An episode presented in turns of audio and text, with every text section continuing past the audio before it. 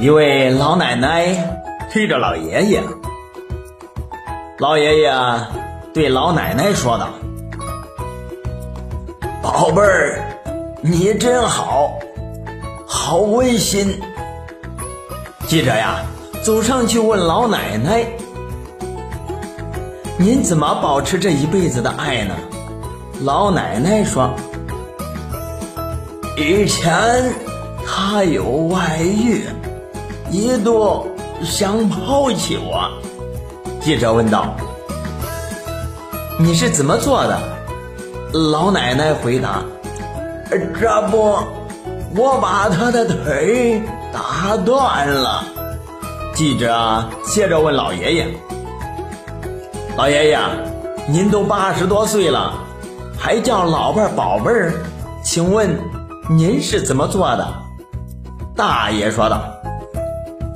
哎，别提了，前几年就是忘了他叫什么名字了，也不敢问，怕他弄死我。